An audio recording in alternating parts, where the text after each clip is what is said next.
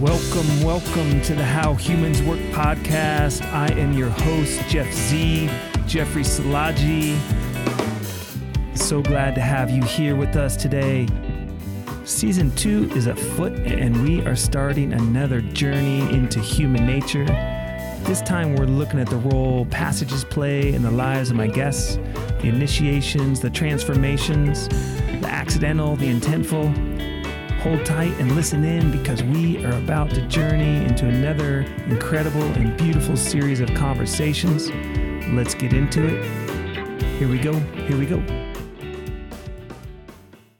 Michael Meade, welcome to the How Humans Work podcast. I am really grateful to have you here. Thank you for showing up and your willingness. Good to see you again, Jeffrey. Good to be here. Season two has been dedicated toward this idea of passages. And as I work through my particular passion, which is the subject of stress, I, I think about your work. But you had a recent podcast that came out, I think last month, number 242, Beyond the Hero's Myth, which I found very provocative.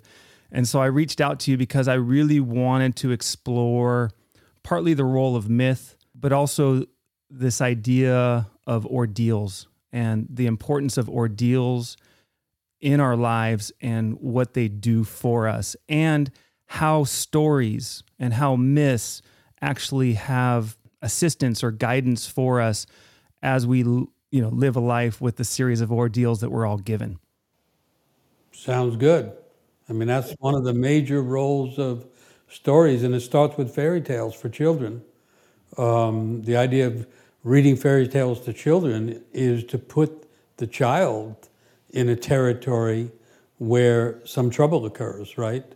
I mean, the, the only interesting stories are where people get in trouble. If you say there was a beautiful little girl and she did, every, did everything right and everybody loved her, that's not a story. You know, maybe it's part of a birthday thing, but it's not a story.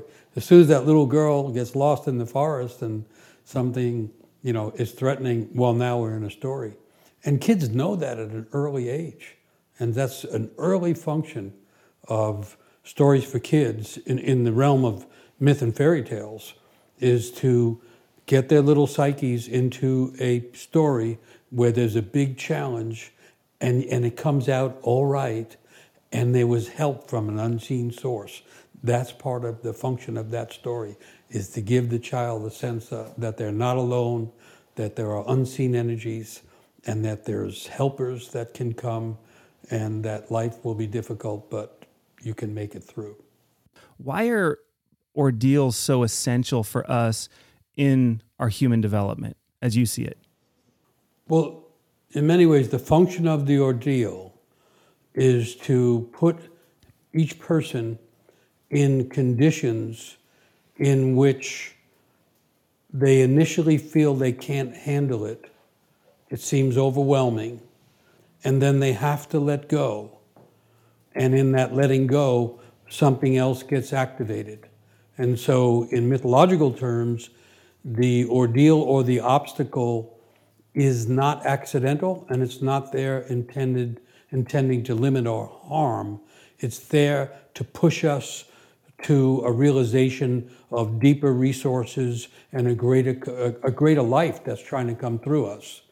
Um, and in psychological terms, the ordeal defeats the ego or the little self in order to open connections to the deeper self or the deeper soul. So the and then it, it is in rites of passage. The middle of the rite of passage is the area of ordeals and loss. And so that's how the world works. Um, in Irish myths, it's really clear because they have these, they have the Hag of Beara, that's one of her names, the old, powerful, feminine goddess, who is the one who tells everybody all these troubles you have have not been intended to harm you. They've been intended to wake you up to other possibilities in your life.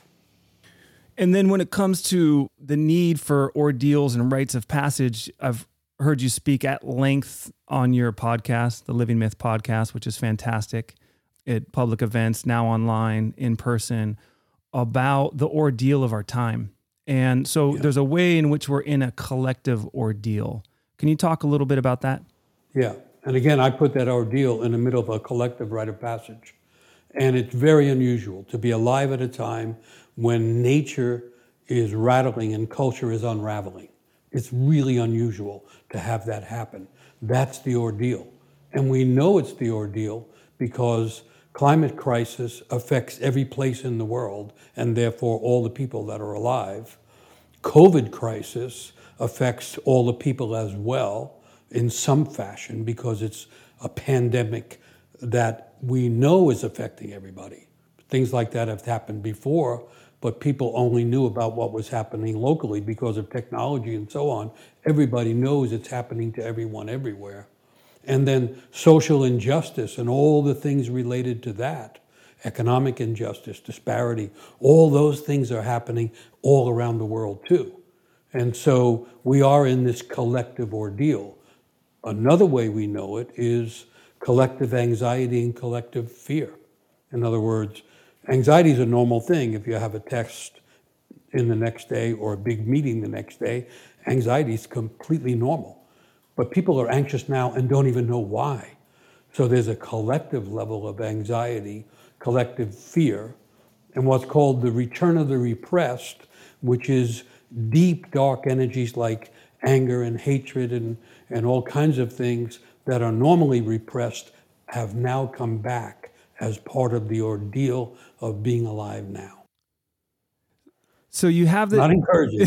exactly. That's why I have to precede it by saying the function of the ordeal is to awaken the deeper sense of self. That's right. That's right. And I I agree with that because I've come to see that a lot of the narratives that we're exposed to around things to maybe be anxious about or things that really do provoke genuine anxiety and fear but there's not an equal measure of empowering a sense of capacity and how important and that gap is so painful and i think that one of the things that in my studies which have because i'm more in the health field um, than straight up story and myth but i have seen that the deeper i look into the human body the the deeper the resources and the wisdom and the power that is there. And so i'm really interested in narratives, whether they're they're genuine health narratives or myths, which help us recognize and awaken to wow, we're not born in this time as victims, but we're born this time maybe because maybe because deep down there's still something here within each of us. And so this brings me back to that conversation that you or that that essay you had in your podcast around the different kinds of myths and ideas which can help us with our condition and our ordeal. And I want maybe to ask you just to re break that down here and then build on that. So the myth simply means story. It actually means also telling the stories. So it has an, an active side to it. And one of the tricks is to figure out well, what story are we in? And so one way to understand that is we are in the story of apocalypse. That's the Latin word. The Greek word was apocalypsis, which didn't mean the fiery end of everything. That's something that got written into the Bible. And so people get their notion from there. But apocalypsis means a couple of things. It means collapse renewal, collapse renewal. Things collapse, but things also renew. And often the two things are happening at the same time. And it also means lifting the veil. And so the veil gets lifted and you see behind the scenes. Like in politics now, the, the back room is the front room. you get to see what used to be hidden in the back room. They're doing it out in front of everybody. You see the veil lifting on the dysfunction of, of health institutions and health systems in the modern world. So that's all called lifting the veil.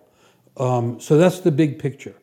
Then the question becomes where are the resources that we need to handle that? I think that's a huge question. And one thing I'm focused on lately is if the, if the big picture is the collapse renewal, the rattling of the world, the tremendous uncertainty, then what would be happening in the depth of the human psyche, um, which you could call the deep soul or the deep unifying self or many other names. Um, so that's the place of resources. So when the big trouble is on, when the big deal, ordeal is underway, there's a, a kind of uh, responsive energy in the depth of the soul, um, which you can imagine as the reconnection to the unifying self would, in other words, the outside world is polarized. Well, in story terms, that means unity is nearby. Unity is, is, is the answer, the medicine for the bigger problem. But the other thing that I've become interested in is how, well, two things, because you were talking about the, the health field. Everybody has their own medicine.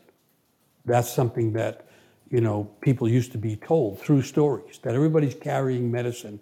And often the medicine we most need is somewhere in our own self as a resource, uh, but also what some people call archetypal energies, like in the health uh, realm, the archetype that most characterizes it is wounded healer. So, in the midst of the period when all the wounds are being opened, I mean the wounds of racism and misogyny and on and on and on, all the wounds, uh, what's activated in the psyche is the healer. Um, when things are falling apart, what's activated in the psyche is the energy for creating, the creator energy. And so, in mythological terms, but also in psychological terms, there is an endless resource that can be tapped that is closer in the midst of the ordeal than at other times. Hidden opportunities are revealed. Yes. So, so what happens is it's the ego, the little self, that mo- many people think is the only self. It can't handle it. There's the, like the voice inside. I have a voice when it's getting heavy and I don't know what's going on. I have a little voice that'll say, I can't handle this. I can't handle this. Well, that's the ego. The ego cannot handle it. That's what's going on. The little sense of self, the, the me and my world, our worlds are all shaken. We can't handle it. But there's the deeper self that's been trying to wake up all along. The deeper self is the place of the medicine, the place of hidden knowledge, the access to universal uh, humanity, the access to the ancient knowledge that gets lost in the daily world but has to exist somewhere. It's often down in the soul. Um, and so, taken as a big story, the biggest ordeal anybody could imagine um, I've never seen any bigger ordeals than what we have now, but generating a potential big response from deep in the soul of humanity as well as in the depths of the individual soul. Um, and that's the middle of the ordeal. The ordeal begins, or the rite of passage, begins with separation and loss. So the world that we used to know is gone. It, I know some people think they can get it back, but they can't. And we haven't reached the world that would be a more unified world with greater health and understanding. We haven't reached it yet. We're in the middle. But in the middle is both the ordeal and the resources become more immediate. I have some questions about the ego, and I have some questions I have for you about time, but I want to stick with this response and this what I understand you to call the mythic imagination and the inner genius inside everyone. And the problem we have, as you articulate it, with falling towards heroic solutions and the challenge of the hero myth in such a time of that we're in. By the way, you've been the person I've known in my life and in my sphere who has been calling this out for at least three decades. Hard times are coming. Hard times are coming. That was always coming from you. And it's just over the decades been increasingly clear. So now that we're even more deeper in this ordeal, in this morass, talk about the function of myth and story and the, the risk of this monomyth, as you call it, of the heroic, and the antidote to that, perhaps, in the genius. So, I mean, it's interesting to me because um, besides meaning realm of imagination, deep emotions, and passionate things, which myth refers to, um, myth is multiple. Uh, it's possible. I, I don't know how many creation myths there are, but there's thousands, and some cultures will have dozens as if creation has to happen so many different ways. There is no one story. So, one of the kind of uh, hmm, traps in the modern world is the monomyth. And so you have mono religions and mono belief systems. And in my lifetime, the only myth that has any purchase in modern Western culture has been the heroes myth. And unfortunately, Joseph Campbell, when he wrote Heroes with a Thousand Faces, which is kind of the introductory book on the subject, he called it the monomyth. It is not the monomyth. There can't be a monomyth. Myth is multiple by its very nature. And so there's been a, um, uh, a kind of consolidation inside a single myth, which may be better than no myth at all. But the problem with the hero's myth is it tends to be muscular, dominant, masculine, outward aimed, um, and aimed at accomplishment. At least that's how it's often understood. And it comes with a whole bunch of armor and defenses, which are part of the problem now, not part of the solution, not part of the medicine. And so I've been offering as one alternative the genius myth. And the notion there is everyone born is born with some genius qualities. Not that everybody's a genius, but everybody has access to genius. Genius is a Latin word that means the spirit that's already there. And so I'm saying every soul born, girl, boy, boy, in between, new idea of gender, whatever you have, each person comes in with inherent gifts, capacities, and resources that have a genius quality, uh, which means a person doesn't have to go out and achieve something in order to be living a meaningful life or to be a genuine version of themselves. It also means that everybody has access to something that could be medicine, that could be a gift, that could be a capacity that's needed by others. And then, then that fits together for me with saying that what we need now is the awakening of the genius in many, many people because the problems we have are so multiple whether it's nature or culture, it's one problem after another, layers and levels of problems that need attention.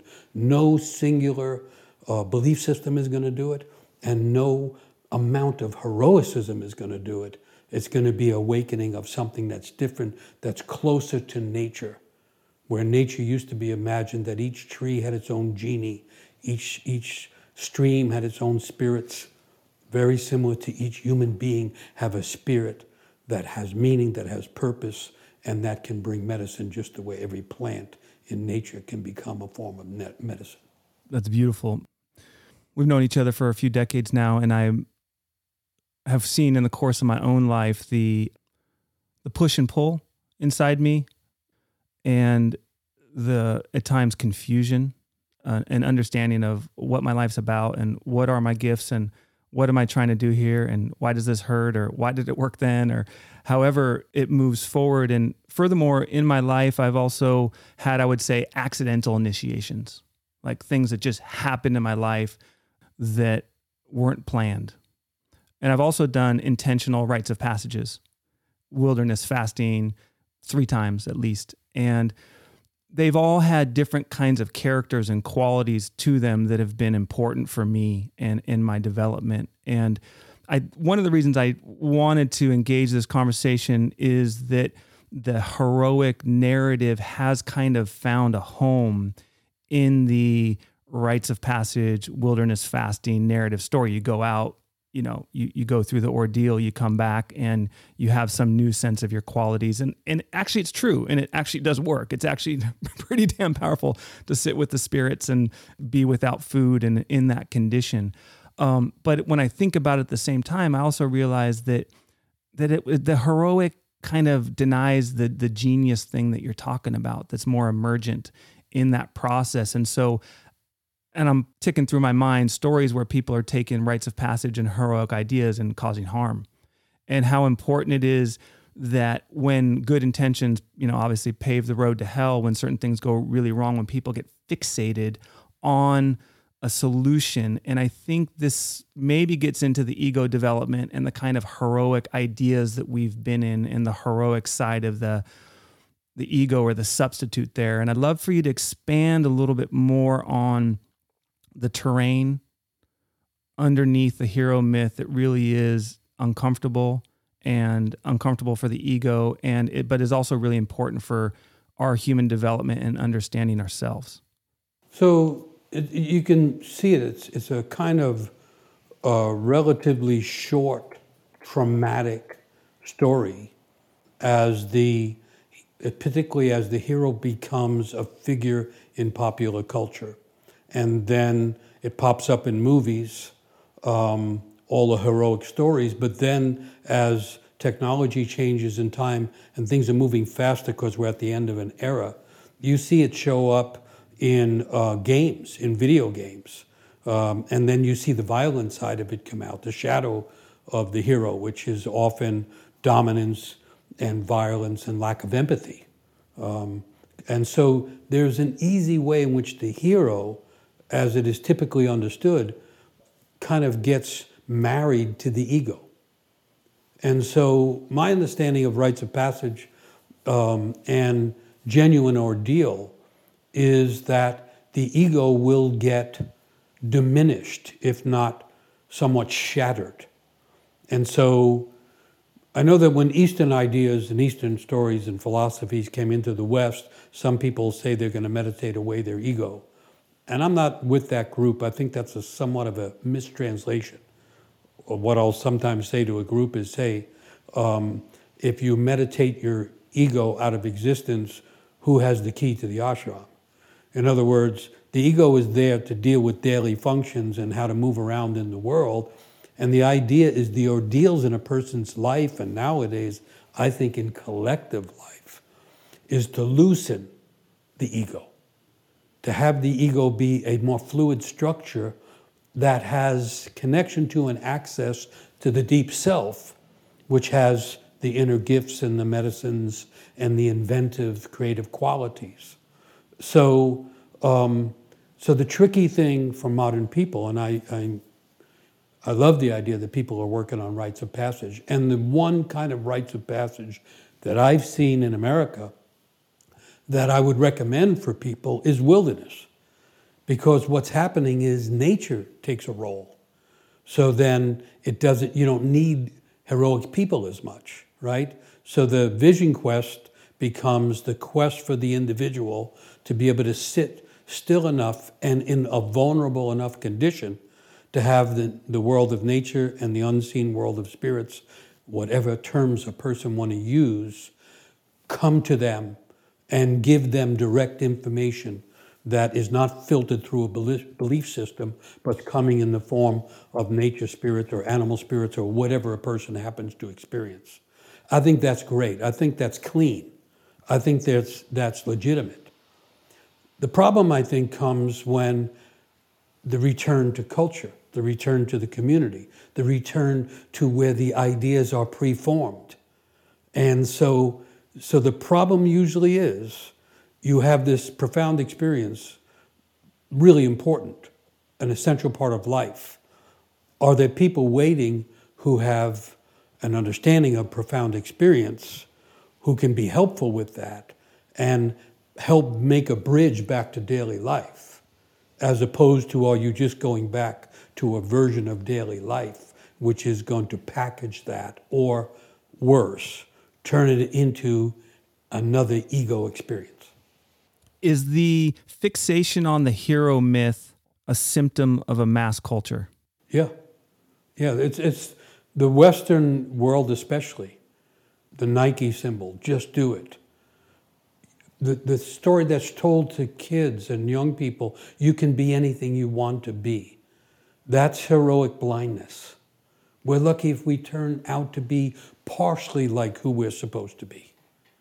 And when I was growing up, they said anyone could be president. What I would say now is, how'd that work out?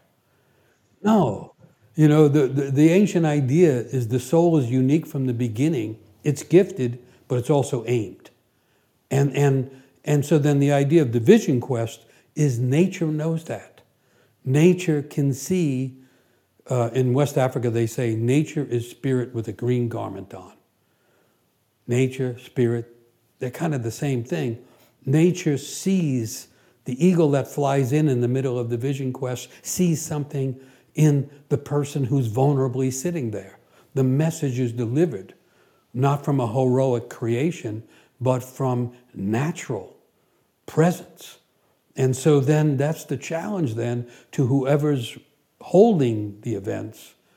How can they, how can we match up to what's actually happening at the level of the individual soul? I think that's so well said. And um, I fully agree. And I love that the uh, Vision Quest is a form that exists on its own you know it's it's just the shape and the tradition and I, I really appreciate about that and funny enough one of the things right after i first met you in san francisco in, in 1997 I, I went on my first vision quest and an eagle an eagle and dreams and all sorts of things unfolded from that including you know my my choice to become an acupuncturist and later that summer i uh, went to mendocino for one of your events uh, there in the redwoods. And I want to go to that moment in time a little bit because it's about more personal passages, um, a little bit for me, but I'm also interested in talking about my experience with you in order to talk about your life a little bit more. And so in 97, when I saw you at this conference, it was a room of 1,500, maybe 2,500 people in San Francisco at the auditorium. And I remember the feeling when you spoke of feeling seen in a way that no one had else had seen me or understood me in my life. And I think there was like my ex- high school experience and and the the challenges that I had gone through as a young man coming of age and I felt you and you were able to speak to that and you were able to cut across that. And so even though I was in a room with a few thousand people, I had the sense that, oh, I'm known now. And then, you know, I went to your small workshop and you did this amazing ritual and there was young people and singing and, and drumming and and fabrics and candles and stones and it was it was it was there was so much vitality around that. So from the time I first came across you in person, I was immediately felt a gravity towards this wisdom and understanding that I've, I've known you to have. And so I, I really appreciate that and the tremendous influence it's had in my life, which could be a whole show on its own. Um, but I, I want to come back to this capacity in you. And so I did I did find the old tape of that talk and I want to play, I think I'll play the shorter part when the youth of a culture cannot see places of respect prepared for them so that they have the encouragement to live through the difficulties of their lives, how can anyone blame them for trying to set things on fire right now?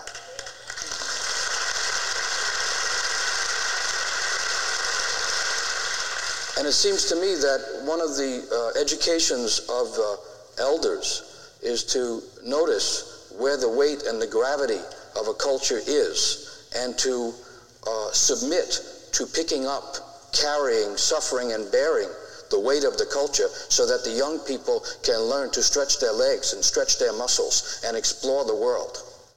And when the elders don't do it, what I see happening is the weight of the culture, the weight of tragedy, falls through the generations until it hits a generation now with such stunning weight that they begin to commit suicide in great numbers and even kind of an accommodation to each other, kill each other, as if to end the pain of the tragedy sooner. That's what I said, huh? Yes, you did. Huh. Wow, that's interesting. It sounds like something out of the 30s, you know, the, the, the, the actual sound of it. But, but I do remember the occasion, and I had a responsibility at that event. So um, it was uh, the Dalai Lama's tour. Uh, we used to joke that the only one that tours more than the Dalai Lama is the Grateful Dead. but this was a nonviolence tour. And, and it was a brilliant idea. And, and, and there was brilliance in the way the Dalai Lama approached it. He was doing it all around the world. And each place that he was going to, to uh, put on the conference, he would want to know who are the most violent people in that area? And that's how I got involved. So he was coming to the west coast of the United States, and the question was, who are the most violent people in 1997, west coast of America? And uh, so I get a call from Jack Kornfield, old friend who you know, who knows the Dalai Lama, saying the Dalai Lama wants to know who's the most violent group on the West Coast. And I said, it's youth gangs right now. That's where the really heavy weight is in the ga- and the gang violence is. And so then the, the response comes back, can you bring some youth, gang youth, to the nonviolent conference, which I thought was profound. So we actually brought, whatever, 35 roughly young people, not active gang members, but many of whom had been gang members or had been living on the streets. And uh, we did a preparatory event beforehand uh, because otherwise it would not have worked.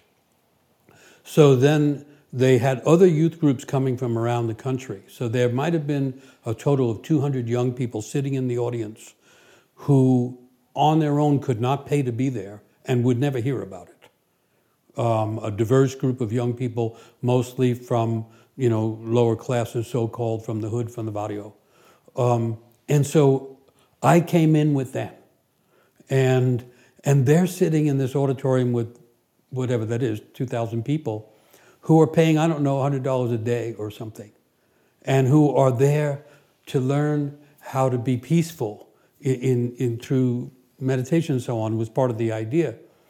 But I'm talking to these kids that we brought who at night are saying to us, how can these people be thinking of peace when they don't understand violence?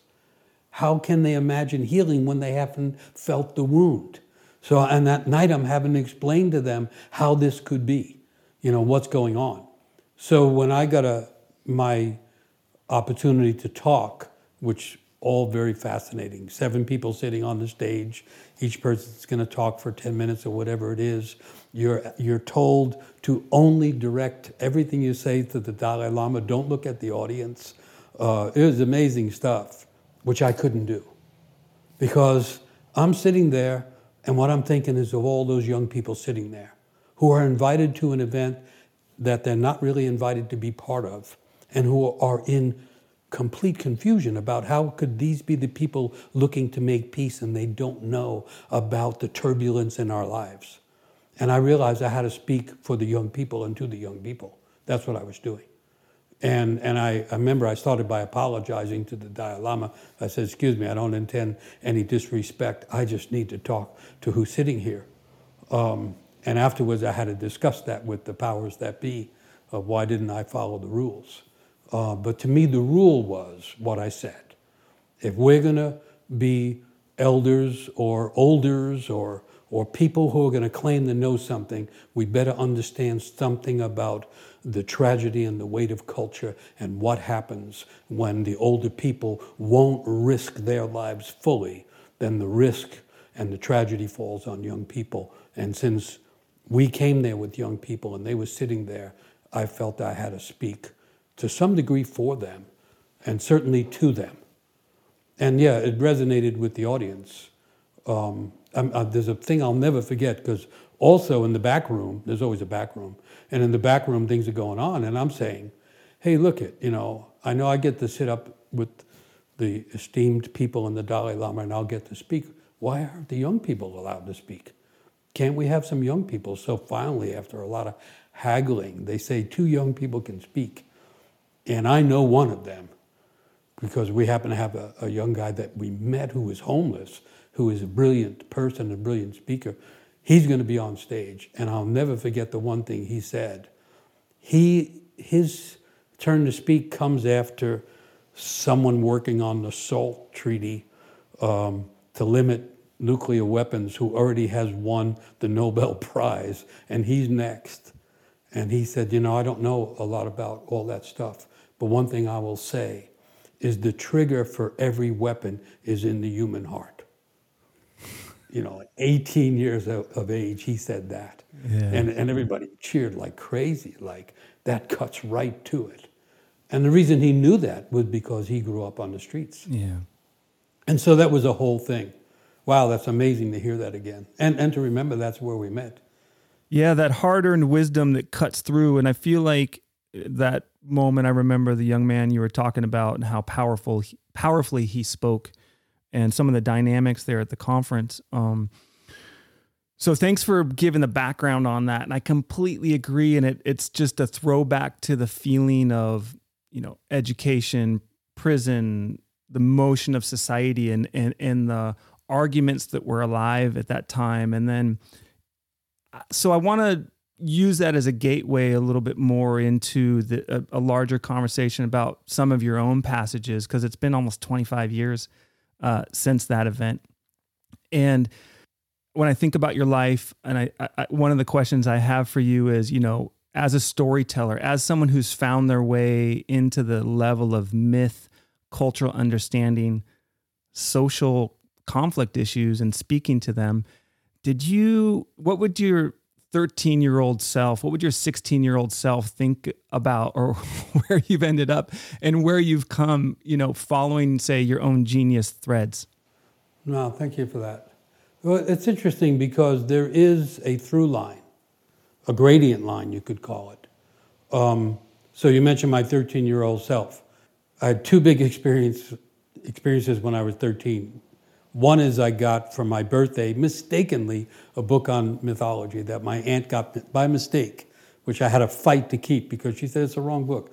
But it was absolutely the right book. It was like a gift that wasn't a gift, it was like a mistake that wasn't a mistake. So I had that. I found a language. I didn't have to grow up. I was in that language. I was in those stories. I didn't I was the smallest kid in the class. We were a poor family. None of that mattered. I could read and feel and enter the biggest myths in the world that night. I read almost the whole book. Within six months of that, I get cornered in the back of a movie theater by um, uh, members of an older rival gang to our neighborhood. I'm in a little local crew and they're the nearby neighbor gang. And they couldn't find who they were after, so they grabbed me.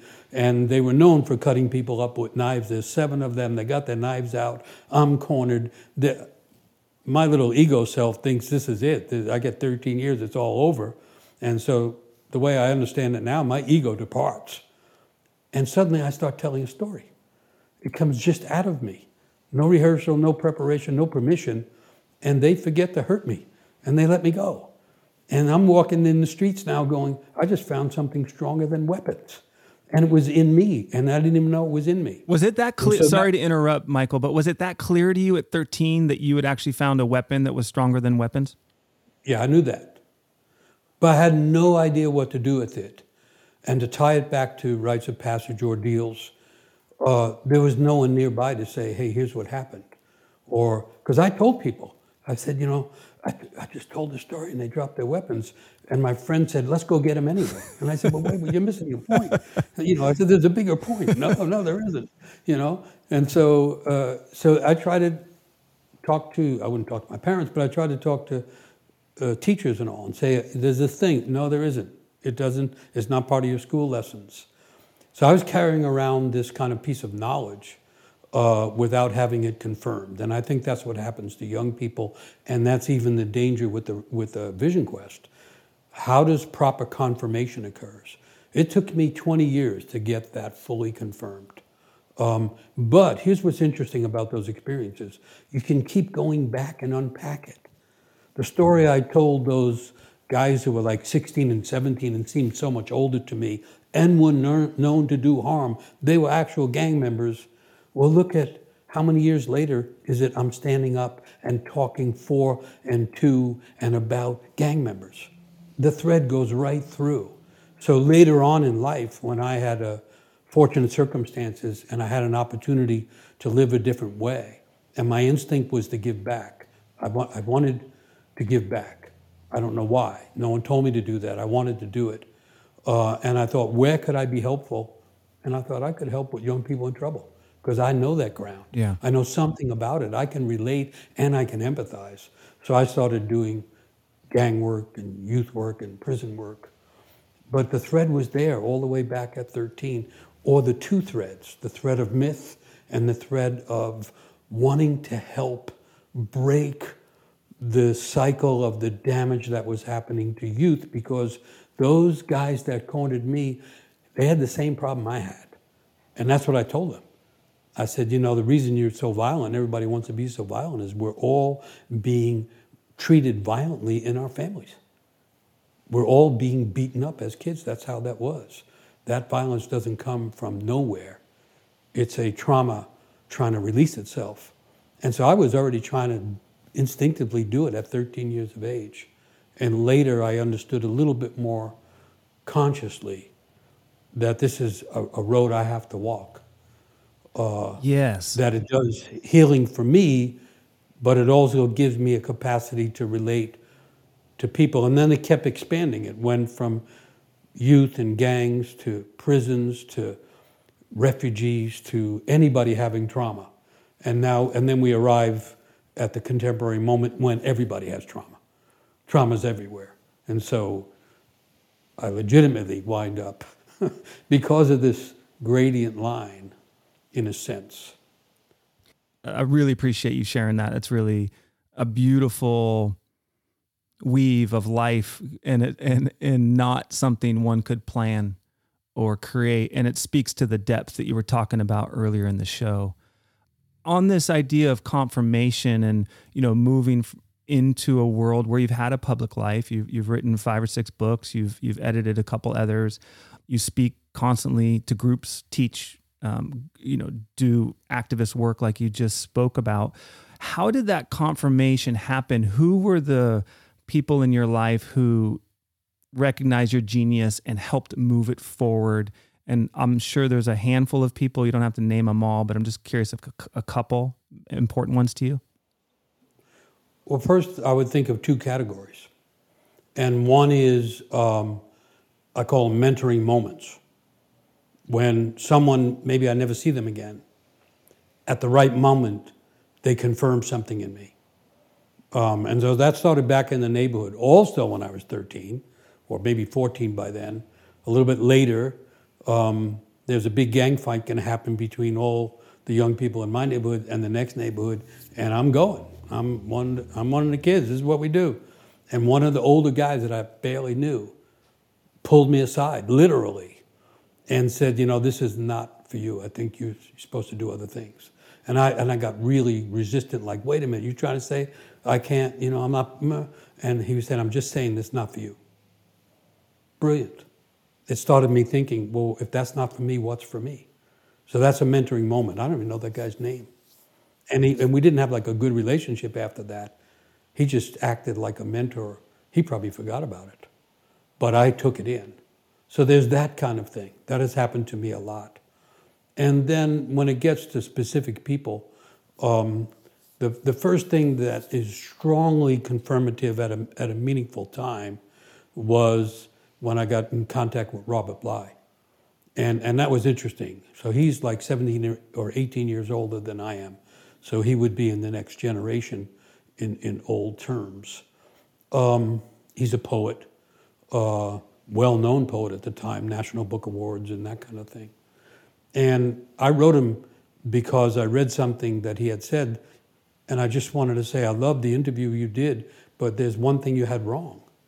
Because he had said something about Irish myth that was incorrect. And I said, you know, no disrespect. Notice I do this with the Dalai Lama. Anyway, so, and I said, but, but if you understand the sequence of the stories, the answer from a riddle in one tale is in another story. And so it's not as mysterious as you're saying. Uh, well, and so then his response is to say, can you come to a conference and present on Irish myth? And there it is, boom, I'm invited. And for the first time, I'm at a conference uh, with people, psychologists, artists, and people who know more than I do and, and actually have been doing stuff like together with other people. Uh, and, that, and so then that led to a big mentoring thing uh, with Robert, who right away said, Oh, you know, you've got you've got stuff. You need to be heard. You need, you know, and that kind of thing. Um, and then the other person I have to mention, which came a few years later, is James Hillman, the uh, psychologist, philosopher, um, who I invited to come to an event because the the mentoring relationship with Robert Bly fell into the category called battle. So, like a mentor can be like a friend, yeah. like a companion, or a mentor can be like a teacher, or a mentor can be like an adversary. And Robert's style with me was adversarial. Um, And, and that works with me. You know, that works with me. Because, you know, if someone knocks me and I feel it's, it's incorrect, I'll find the place that's right. I won't, I won't be diminished, I'll be awakened. Uh, but there was something missing in the work, I thought. And I had found some things that James Hillman was doing. So I invited him. So that's interesting because I invited him to come into work we were doing, but then he became a mentor uh, for me.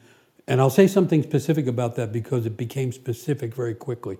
First time I actually met, met him, um, it was after he had given a talk that blew everybody into opposition, and it was it was a big blow up. Uh, I think the talk was called uh, "Jesus Christ and the Atomic Bomb: Twin Brothers." you know, he would do things like that. He was trying to talk about the shadow of Christianity, but anyway, he's standing out looking at this lake after this explosion, and and I go up and say, "Excuse me, I didn't, I didn't mean to interrupt your reverie. I just wanted to." uh, say hello and, and, and say thank you for all the writings and everything. He said, well, who are you? And I said, well, you know, I'm just someone that appreciates your work. And he said, well, what do you think of that? And I said, I thought it went okay. He said, really? Everybody's arguing with each other. I said, well, look at your theme. I said, didn't you intend atomic explosion? and he goes, oh, I get it. Okay. He said, well, what are you thinking about? And that was the mentoring moment. Mm-hmm. And, and I'm not going to make something up that'd be really uh, wasteful and dishonorable in some way. So I said, Well, I'm thinking a lot about fate and destiny um, and how they're different. And he said, How are they different? And I said, Well, fate is what restricts us everything from DNA to family uh, status. And destiny is what calls us to fulfill a, a fulfilled life and a life of meaning and purpose. And he said, That's a damn good description um, you should write about that. That's what he said. Wow. He gave me permission to write. And that became the book called Fate and Destiny. And so that was what I call a blessing. Uh-huh. Robert Bly was very, very helpful in awakening a certain spirit in me uh, and in opening, he, he would open the doors to all kinds of wild experiences. So the doors of not just poetry, but the whole poetic imagination. Um, and, and, and that was extremely good. But Hillman blessed my mind. Mm-hmm. He said, that's, good, that's a good description. That's a meaningful thing. You should write.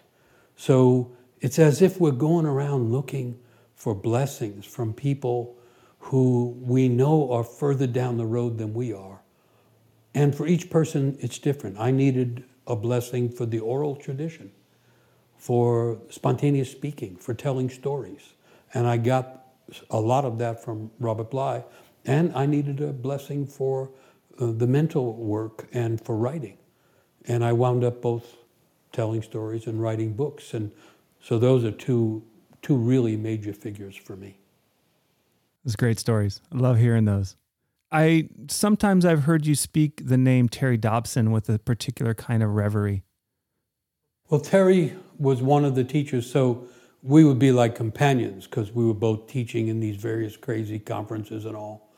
And, and we got along right away. Terry uh, was teaching Aikido, and Terry was a very big man. You know this. He was a big, heavy guy. I never met boy, Terry. Oh, he's a big, heavy guy. And so when they say, oh, there's going to be Aikido teacher, and everybody gets interested, and they all show up, and in walks this big, heavy guy, looks like he just left the bar somewhere. uh, and, and, no one thinks that's the teacher, and then he starts to talk, and that's the teacher. And the profound thing, many profound things, but one thing would be he would do one of these things where he'd say, okay, group of people get around, everybody attack me at the same time. And you go, dude, you sure you can move? And all of a sudden, boom, he'd just be turning people upside down so fast no one could understand what happened. So he was really an unusual person. But I'll get to the heart of the matter because over term, time, what happened is Terry had a very serious heart illness, and there was no way to treat it except for uh, an operation in which they take the heart out of the body and I don't know what they do, but it's out of the body for minutes, and then they put it back in. And um, he called me after that operation, and said, I don't know where I was, but I wasn't in my body, nor was my heart in my body. He said, I know, and I know I now have a stage of life that I maybe wasn't going to have, and I have to live it differently. And what he did for the rest of his life, as I saw it, was speak from the heart all the time. Mm-hmm. And, and so um, I have profound respect for him.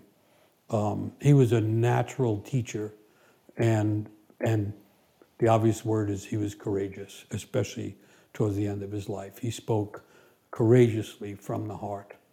A, a really powerful guy, a master of martial arts, and he would talk about what a coward he was or how fearful he was, and he would do it with just straight up honesty. So, yeah, I've always revered him. I just keep thinking as you talk about him and your experiences with James Hillman and Robert Bly, how we all need moments and people in so many ways to, to make our way through the passage of life. And um, so I'm really appreciating you sharing some of your own allies, guides, mentors, friends who've um, helped you find your way. Can I add one? Hell yeah. Brief one, just so it doesn't look too overly masculine or, or, or male. I was at a conference early on too, and, and I had been telling stories, and then and then I really got lost, and, and it was it was it was kind of like the period where going near the gift would open the wound so much that uh, after having a successful so-called presentation, that night I just felt destroyed, and and um, and in being destroyed, I said something mm, clearly offensive and pretty intentional to an award-winning poet who was there, and then the next by the next morning I felt so ashamed, and I was and I was supposed to give another talk. And and I was late on my way there because I, I was afraid to go do it, and I didn't know how to uh, understand or clean up something I had done that was, you know, inappropriate. And I ran into Gioia Timpanelli, who's a well-known storyteller, especially at that time. And uh, she said, I think you're late for your thing. I said, Yeah, I'm, I'm afraid to go. And I just blurted it out to her. And she said, Oh, don't worry about that. We all make mistakes, and what's more important is that your voice is heard.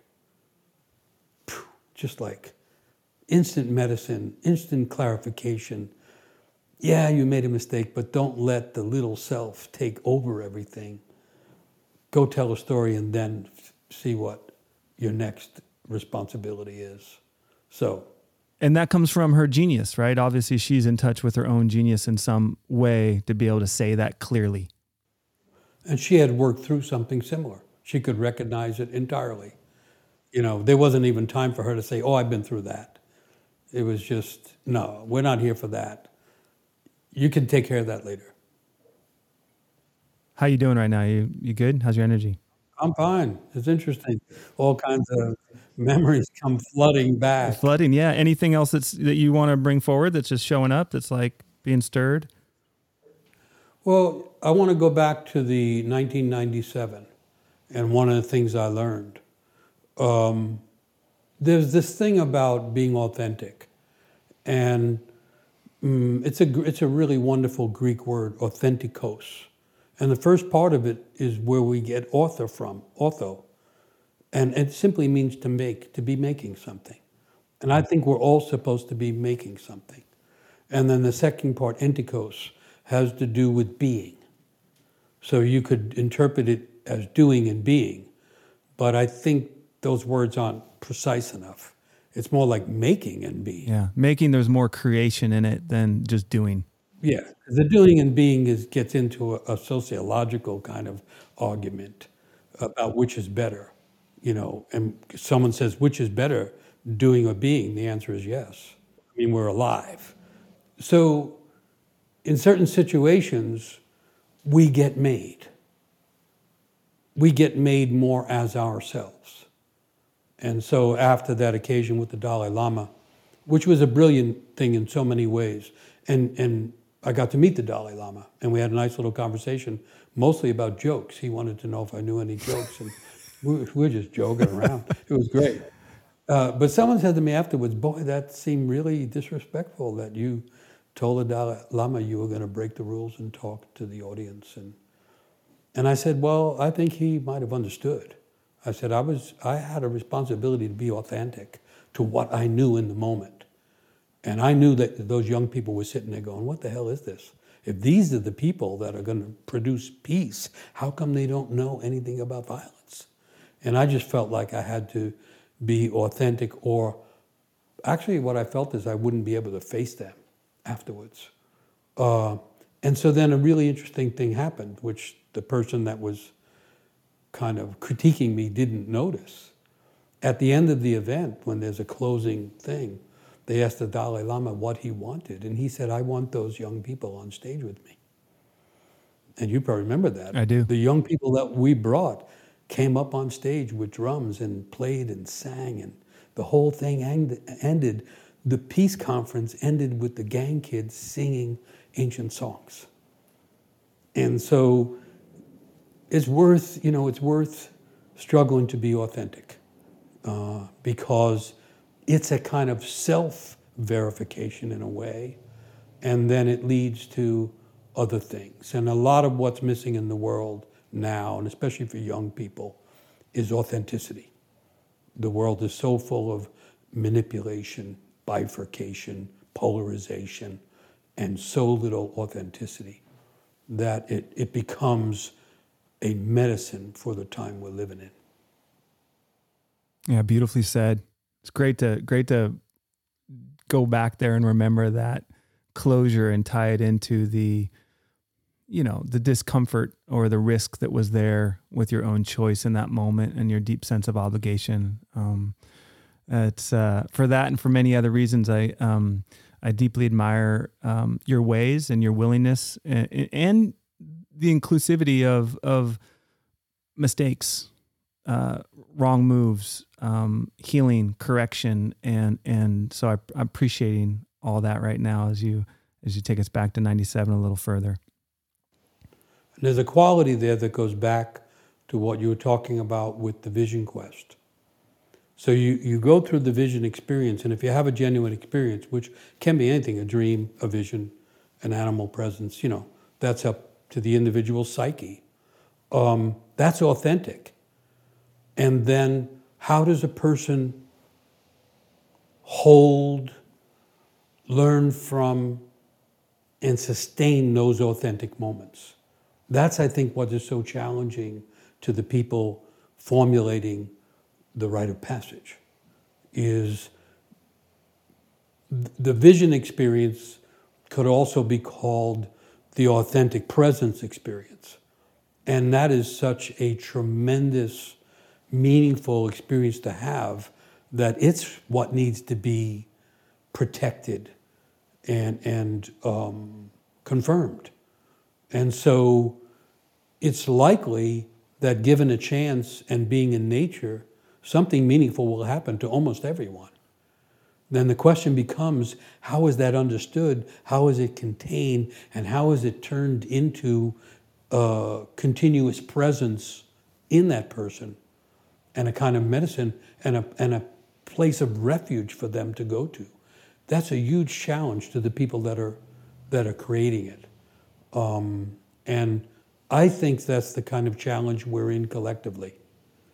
In the middle of all this pandemic, you know, climate crisis, and you name it, all the layers, what's lacking is authenticity on a political level, on a communal level, on a cultural level, on an educational level, look at what's going on with education, how easily things polarize.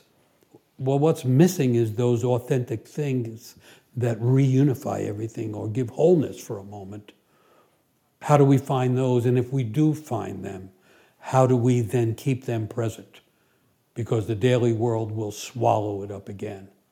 And so maybe there's something there about confirming it in each other I'm not sure, but it seems to me that that's the companion element to the ordeal. The ordeal is happening. The healing and confirming, how's that going?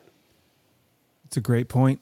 It's a great point. Yeah, it's uh, for me a recent uh, episode I did was a deep inquiry into value and how we value and what we value. So I've been thinking a lot about the, kind of the not the passive sense of values, but the active sense of time and energy and use and and where we place our value. And I really like the call because I think we kind of need that talking about so many hard things like oh yeah i can be more alive in this moment with this person and i can value the opportunity for a mentoring moment a, a, a, an exchange of words that might just be that little adjustment of like you said before that gang fight i don't think this is for you and the thing about that is that that's kind of risky right like there's a kind of there's you got to kind of say things that might not work that might, that might get misunderstood or be clumsy at times when we when we don't fully know, but we're just trying to trust ourselves in that way.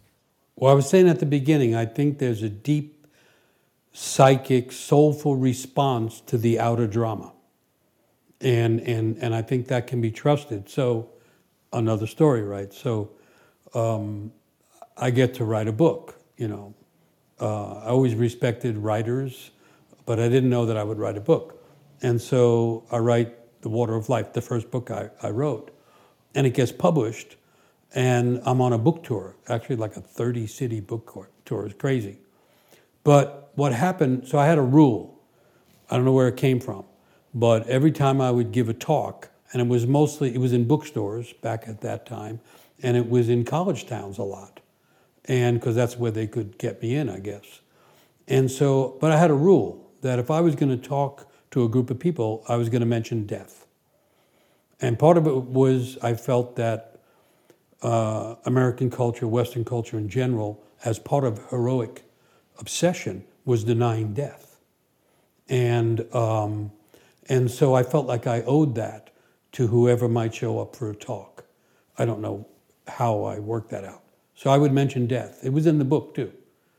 And so what started to happen, especially in college towns, you know, people stay around to have a book signed or just to ask a question or to make you feel bad or whatever. They have all kinds of reasons they hang around. And what would happen every time, practically, would be the one waiting to be the last one to talk, you know, staying in the back of the line, whatever, was a young person, a, a college student in the college towns. And inevitably, they would say something like, You mentioned death. And I was surprised by that. And what do you think about suicide? So this is the young person who's clearly thinking about life and death, and they see an opportunity and they're going to treat me as a mentor. That's how I understood mentoring. That's, you know, I became sudden mentor. And so what I would do, and this is like being trapped by the gang, because it wasn't, wasn't a plan, I would get into spontaneous conversation. And the first time it happened, I said, Well, what do you think about suicide? Have you thought about suicide? Well, yeah, I have. Well, what are you thinking? Well, what do you mean? I'm supposed to tell you? I don't even know you. I said, Well, just tell me what you think. And everybody thinks about suicide. Have you tried it? No. Do you have a plan? Not really. Well, if you were going to kill yourself, where would it happen? Well, there's this bridge. And all of a sudden, the whole story come out. And I said, Listen, here's what I think is going on. Part of you needs to die in order for the rest of you to grow and you're making a basic mistake. You think it's you that needs to die. And, uh, and so you're on a bridge already. And the idea is you have to let part of you go so the rest of you can cross the bridge. And so the reason you brought this up is so that I could tell you this don't kill yourself. Find the part that has to die and leave it behind. And, and this young student, you know, said, Whoa, is it, are you sure? And I said, Yeah, I'm sure. I wasn't sure, but yeah. And I said, so now we have to make a deal. What? You have to agree with me that you're not going to kill yourself. You're going to figure out which end of the bridge to get off on, and you know whatever the rest of it was. That was mentoring, and it was mentoring on the spot. And afterwards, I thought about it, and and what right did I have to do that? And and then I thought about, well, what right did I have not to do that? How could I abandon someone like that? They took that risk. And so they turned me into a mentor. And, and the mentoring was about life and death.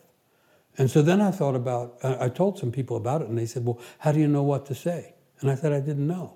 And then I remembered the origin of mentor. Mentor enters in the Odyssey when the young prince is on the shore and he meets the old sailor called Mentor. That's how we get the idea of mentor. And when Mentor speaks to the young person, it's the goddess Athena, the goddess of wisdom, who speaks through him. And I realized that's what it is. All I have to do is be genuine about what I know and what I don't know, and then whatever comes through might, be my way of talking to this young person I just met. And that probably happened nine times in that book tour. And it was like my education in sudden mentoring. And, and I realized each time the words were coming from somewhere else. I just had to not be in the way too much. So, so we're all looking for mentoring moments, and then we get turned into mentors. And there's no right way. There's this authenticity. There's authenticity. I mean, one of those young people I thought was really suicidal.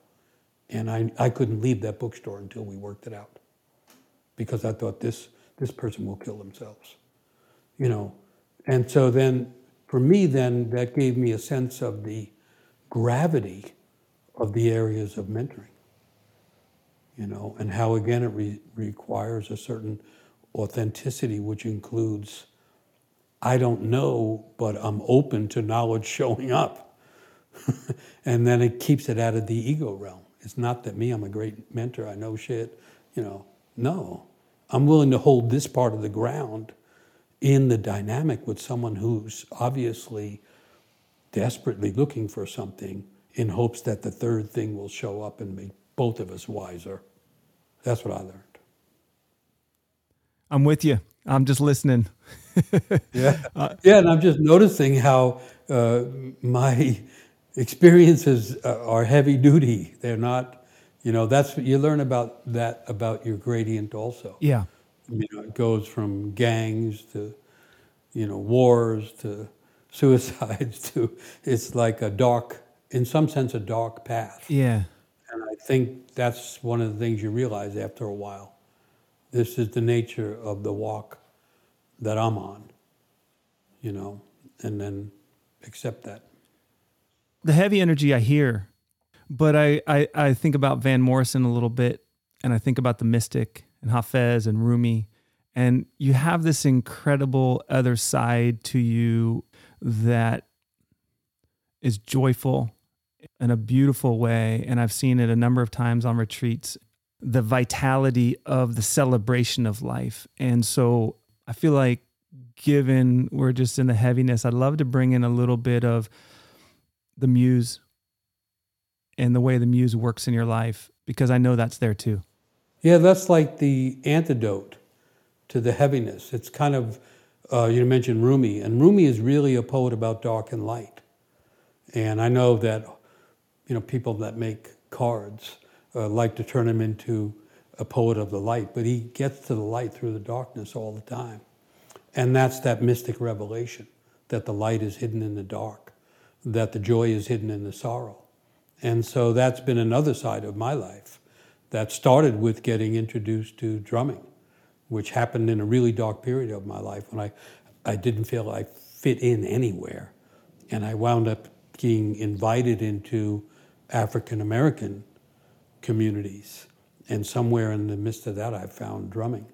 And, uh, but the drumming was more like ecstatic drumming.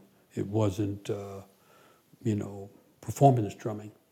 And, uh, and that part of that led to being with African uh, ritual drummers, in which I got cracked wide open uh, just by being in the, with the drums, and then had to figure that one out. Uh, and then going back to Robert Bly, who at, at the time when I met him had, or shortly thereafter, had just started translating Rumi into English. I mean, there were other translators, but it was Robert Bly that kind of moved it more into uh, the the popular, the poetic stream. Uh, and then I was present when he told Coleman Barks, "You have to translate Rumi," and Coleman became, you know, the the the stream that became a river of it. And so in that situation, and I got called, you know, in a sense, invited on stage with my little drum and to add to the attempt to to do uh, spontaneous poetry and Rumi, and then that led to Hafez and all that. And it was a whole other initiation, in a sense, uh, that connected to the experience I had when I was playing with uh, African and African American musicians, which is the cracking open of the world that leads to joy, as opposed to the cracking open that leads to sorrow and the need for healing. And so, yeah, thank you for bringing that up and, and, and noticing that. It's the other side. If a person's going to deal with wounds and, and, and heavy stuff, there has to be an antidote that uh, creates some kind of balance, even if those balances are extremes, like sorrow and loss and joy and recreation. And so I've been really fortunate uh, to be able to be in that, you know, which, and this is interesting too, because I often find myself suggesting to people figure out your lineage. Um, I remember, I remember being at an event where someone said, it was just a few of us there. Everybody was a teacher of some kind, and someone said, "Why don't we all name our lineages?" And and one was a Buddhist who literally named ancient lineage of Buddhism going way back, and and you know, and then I was sitting there going, God, I don't have that kind of lineage.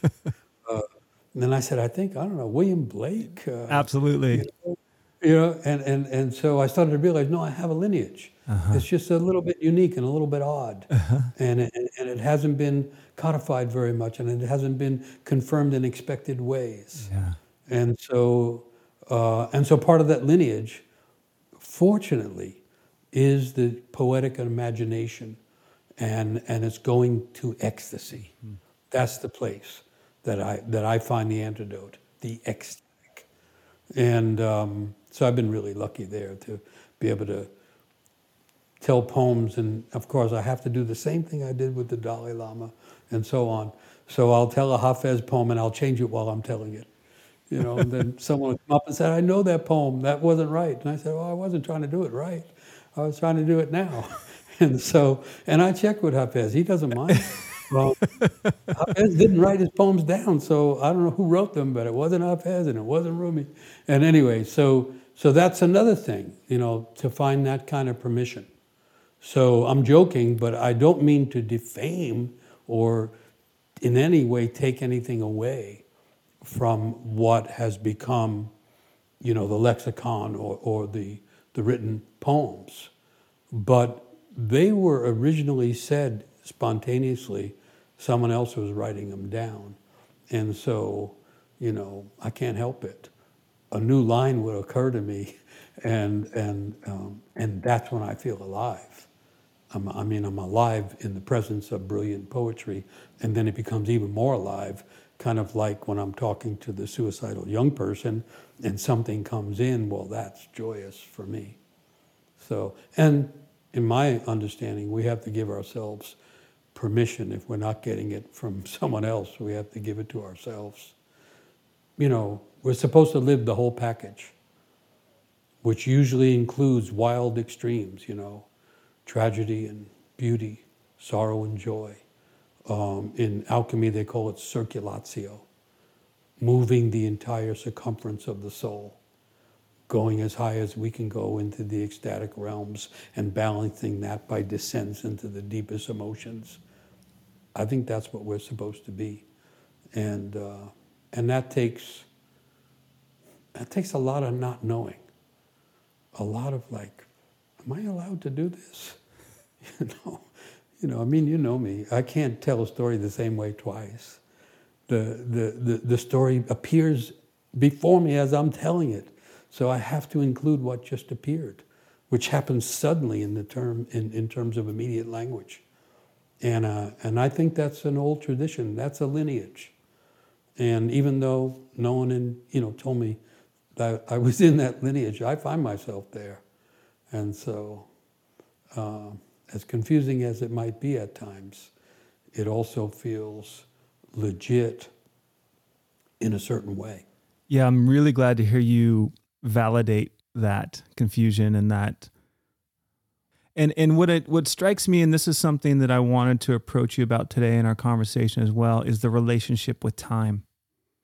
You know, and the suddenness and, and being in the sudden revelation of time, as you describe in the you know, with the poetry and the poetic imagination and how important that is. Well, you made me think of William Blake, who is part of my lineage. I don't think he minds. I got invited to uh, give a presentation at St. John's Cathedral in Piccadilly in London, uh, which is where uh, William Blake was baptized. And they still have the baptismal font in this old church with the little sign saying William Blake was baptized here. And so I, I, get chills thinking about it. So I get to, to stand in the midst of this old church and, and, and tell stories and poems and carry on in a way that hopefully Blake would approve of. Um, but I also had to say this thing that he said. Every day has a moment uh, of, um, a moment of, you could say it different ways, but a moment of infinity, of a, a moment of the eternal waiting for you. And so we never know when the moment is, when it becomes momentous and we can open to the eternal.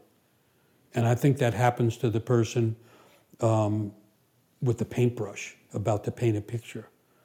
And I think it happens to the acupuncturist too, you know. And you're there and you know what the meridian lines are, and yet looking at this particular body and sensing what's going on. Maybe you're outside the line a little bit, in order to get the needle in the right place and to line all the energies up through that needle.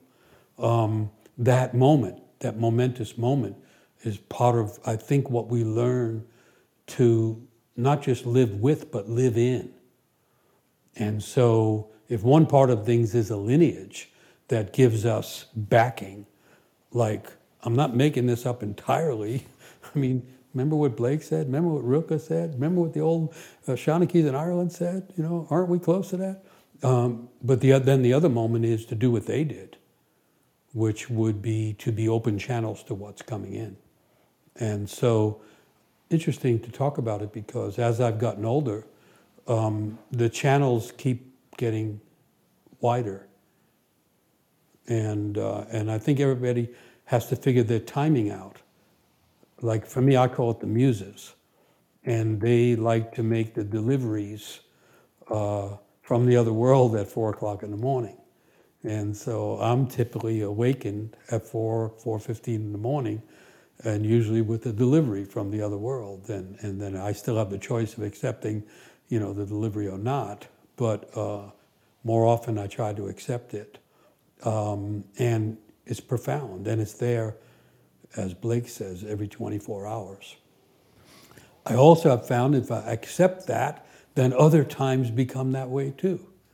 So it becomes uh, not time bound, but actually something that can pop into time at any time. Um, and then I think everybody has to find their own version of that. You know, what lineage might they be coming from, and what moments might be might they be invited to? And what happens in those moments. Healing, the word healing, means to make whole. The healing moment makes everything whole, whether it's literal healing, physical healing, or emotional healing, or poetic healing, or I think we're all supposed to be finding those moments. And maybe that's what it does mean. Earlier, I was saying maybe we're supposed to confirm those things in each other, because I think we should. You know, right now, the whole world needs healing at every single level. No hero is going to do it, no belief system. It's got to be people saying, oh, I think I can provide a little healing here when it comes to how the water runs through the forest, or here when it comes to how people deal with um, prolonged depression, whatever. People are called to places. And, uh, you know, if we respond, the moment's open the sense of time, I think about the crack in time. And I feel that part of your lineage, the Irish lineage in you. And I intimated this a little bit of this the muse and the way Van Morrison's been part of your parallel life story as I as I see it.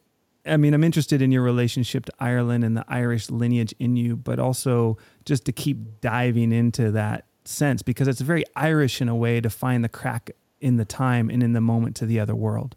No, I, I agree. And so there can be that um, that that kind of lineage which is really historical in one sense, but it's really aiming or pulling towards something ancient.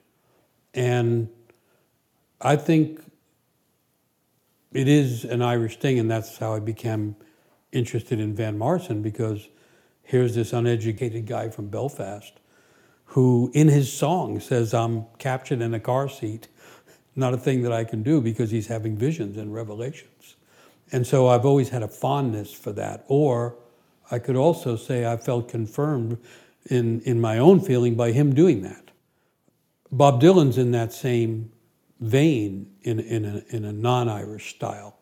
Uh, and then, you know, he taps into Woody Guthrie. And, and, and a lot of the thing, and the same thing happens if you go to the blues. You find that people are tapping into these veins. And for me, it happens to be Irish. Both sides of my family are Irish.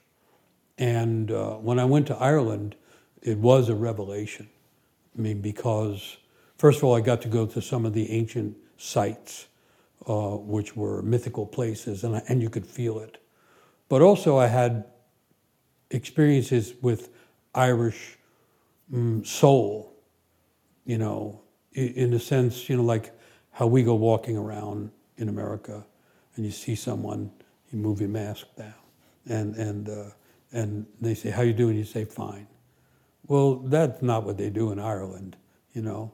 You meet someone and, and you say, How you doing? And they said, Well, you know, I've been better, but then again, I've been worse. I don't know if I ever told you about it, but one time I like fell into the depths of hell, and it wasn't even my fault. And they tell you this big story. They said, but get back to the question of the day. How am I doing right now? I'm not in the lower regions of hell. I'm in like one of the upper regions of hell, and the whole thing might be fixed by a pint. But then again, I don't know.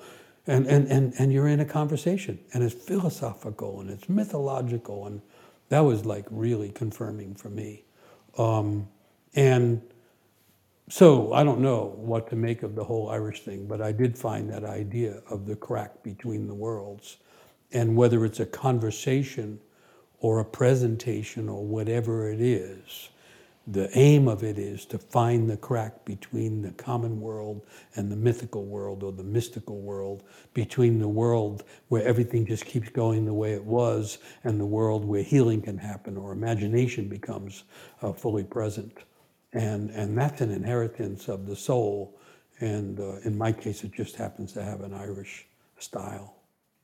One of the things that early when I met you that really struck me is not only do you have the capacity to talk about the hard things, like, you know, death, violence, chaos, whatever it is that's going on in the culture and, and, and in people's lives, but you never, as I saw it, turned a blind eye to the the eternal flashing through into this world or forgetting that cosmic's not the right word, but um, immanent presence. And and so it meant a lot to me to get that confirmation to have someone who not only came up to me at the retreat and said hey i heard what you said last night and i wanted to say this when i never had um, someone approach me in a positive way in a public space and say i hear you i see you and i like that and i'm thinking this.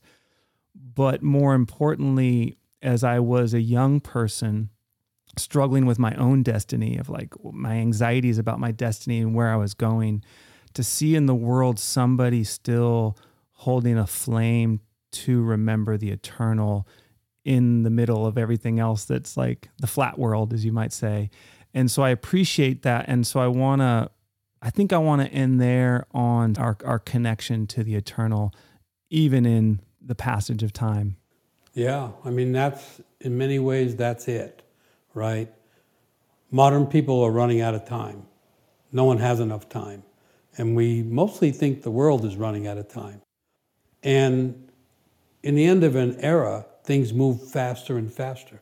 As you get closer to the end, the spiral of things is going faster and faster, and that's what we live through. 24 hour news cycle is now like the 10 minute news cycle. It just moves faster, changes come fast. Um, and so you can't get more time because we're in this sped up time. The only way to heal the wound of time is to get more timelessness, get more eternity. And that's what all the artists were always doing, trying to bring the timeless, the eternal into vision, into language, into music. That's really what that's about. And so to me, there's an ever growing need for connection to the timeless, connection to the eternal. And it's always as close as the moment we're in. Um, and then the other thing I've gotten interested in is um, so this is an old teaching idea that knowledge is flooding through the world, that um, human beings are standing on the surface of the earth, but secretly being penetrated by the milk of the Milky Way, for one thing, but also by the flood stream of knowledge. And the knowledge that we need how do we fix this part of culture?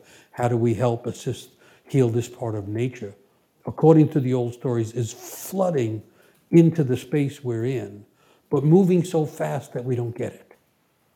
And so, what we need, according to the old stories, are practices and mentors and teachers that slow it down for us so we can get some of the drops of knowledge from the stream that's flooding so quickly.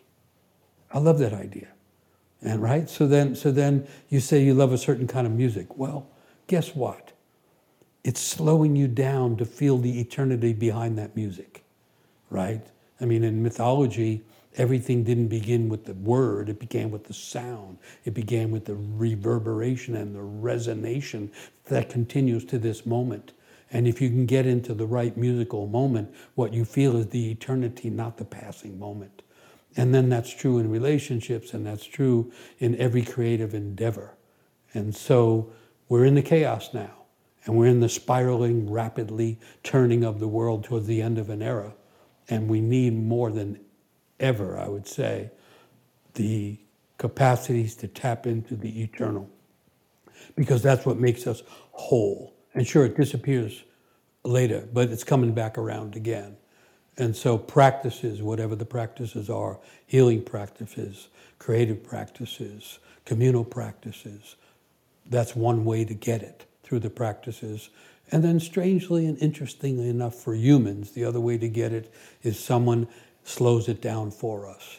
The teacher, whether it's in the moment or over time, stands in the midst of the flood and slows it down so we can get some of it.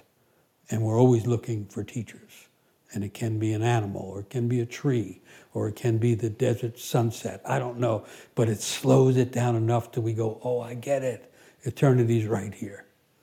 You know? So that's what I guess. That's the last thought I have the flood of knowledge. It's beautiful. Love it. I'm good. You good? I'm good. All right.